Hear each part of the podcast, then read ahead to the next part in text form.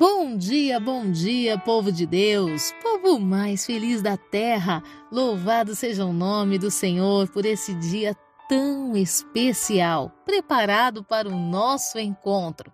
E eu, Bispa Lídia Neri, venho com muita alegria ao meu coração compartilhar uma palavra de Deus com você.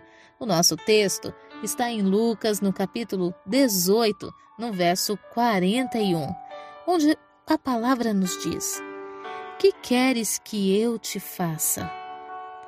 Ouça nesse momento a voz do Senhor te fazendo esta pergunta: O que queres que eu te faça? Ao que lhe respondeu o homem: Senhor, eu quero voltar a enxergar. Nossa visão ela vai sendo roubada como Muitas pessoas desenvolvem problemas de visão ao longo do tempo. Muitos oftalmologistas sempre dizem que a partir dos 40 anos a visão vai ficando mais fragilizada, cansada e por isso acaba se tendo a necessidade de se usar um óculos, uma lente corretora para que nós possamos enxergar corretamente. E nós podemos observar no texto de Lucas, no capítulo 18, que se trata de um homem cego que estava à beira do caminho de Jericó, e a palavra descreve que esse homem já tinha enxergado em algum momento da sua vida. Qual era seu sonho? Voltar a enxergar. Falando sobre vida com Deus, sobre relacionamento com Deus, sobre confiar na Sua palavra, confiar na Sua direção, na revelação que Ele traz. Se você fizer uma análise, como vai sua visão? A sua visão ela está firme? Você está enxergando todas as cores? Ou você está começando a ter uma visão embaçada? Uma visão meio turva e parece que as coisas já não são tão claras. Como vai a sua visão acerca das promessas que Deus te fez? Como vai a tua visão acerca do teu ministério? Bispa, eu estou até mesmo desviado. Perdi completamente a minha visão acerca das coisas espirituais e hoje eu nem sei se acredito mais. Hum. Quem já viveu tantas experiências com Deus tem como duvidar? Por mais que você tente dizer foi minha alma, foi obra de emoções, não dá para comparar, não dá. E o mais incrível do cego de Jericó é que quando Jesus se aproxima dele e faz a ele uma pergunta, a pergunta foi: O que queres que eu te faça? Aquele cego de Jericó, talvez como você e eu, tivesse muitos argumentos para falar com Jesus, talvez ele pudesse dizer até que Deus não o viu nos seus momentos de dificuldade, que Deus não fez nada para transformar a sua família e mudar um cenário de morte. Talvez este cego pudesse dizer para Jesus: Onde está a minha família? Onde estão os meus filhos, a minha esposa?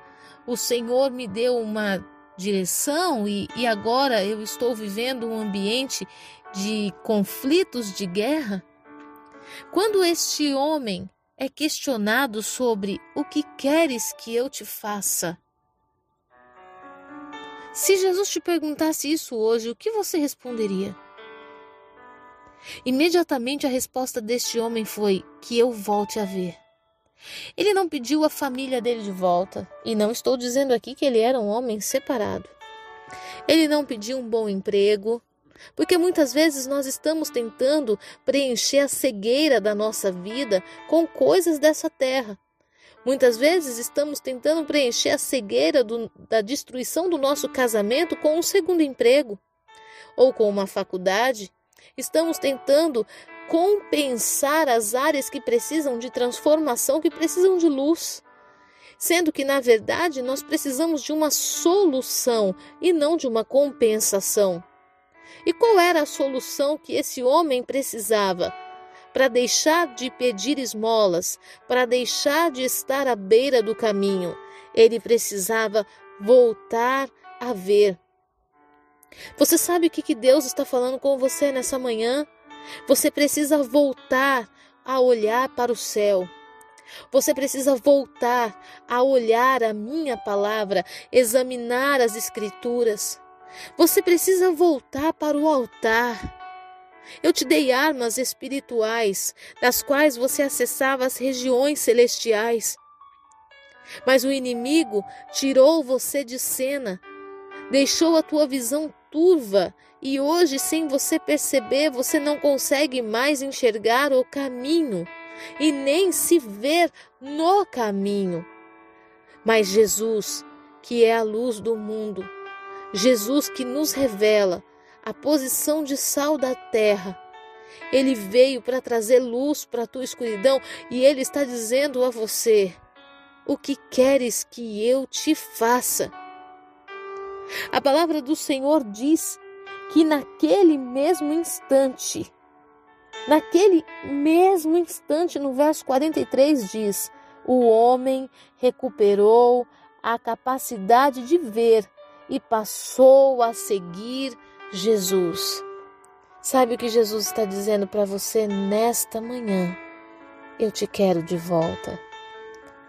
Eu quero ver você de volta na sua posição. Quando você clamar reconhecendo quem Ele é, então ele vai se achegar a você e dizer: O que queres que eu te faça? Bispa, mas Deus sabe tudo de mim. Ele sabe de todas as minhas dificuldades. A palavra de Deus diz: a palavra nem me chegou à boca ainda e o Senhor já conhece tudo. Sim, ele conhece, mas ele está dizendo também na sua palavra: clama a mim e responder-te-ei. Anunciar-te-ei coisas novas, coisas grandes e ocultas que ainda não conheces. Nós podemos observar este cego que, na sua primeira oportunidade, ele não abriu mão de clamar em alto e bom som, ao ponto de que aqueles que estavam com ele, a multidão que seguia Jesus, o repreendia, dizendo: Cala-te. Mas quanto mais mandavam ele calar, mais ele clamava. Sabe, as coisas que tentam silenciar você, as pessoas que tentam silenciar a tua adoração, às vezes com acusações, às vezes reforçando em você um complexo de inferioridade, de não merecedor. Nós não somos merecedores mesmo, mas a graça do nosso Deus, o amor dele nos alcançou. Mas as pessoas elas insistem em nos silenciar, em tentar travar o nosso clamor. Contudo, a palavra diz que este cego clamou: Jesus, filho de Davi, tem misericórdia de mim. Qual a primeira ação? Reconhecer quem é Jesus.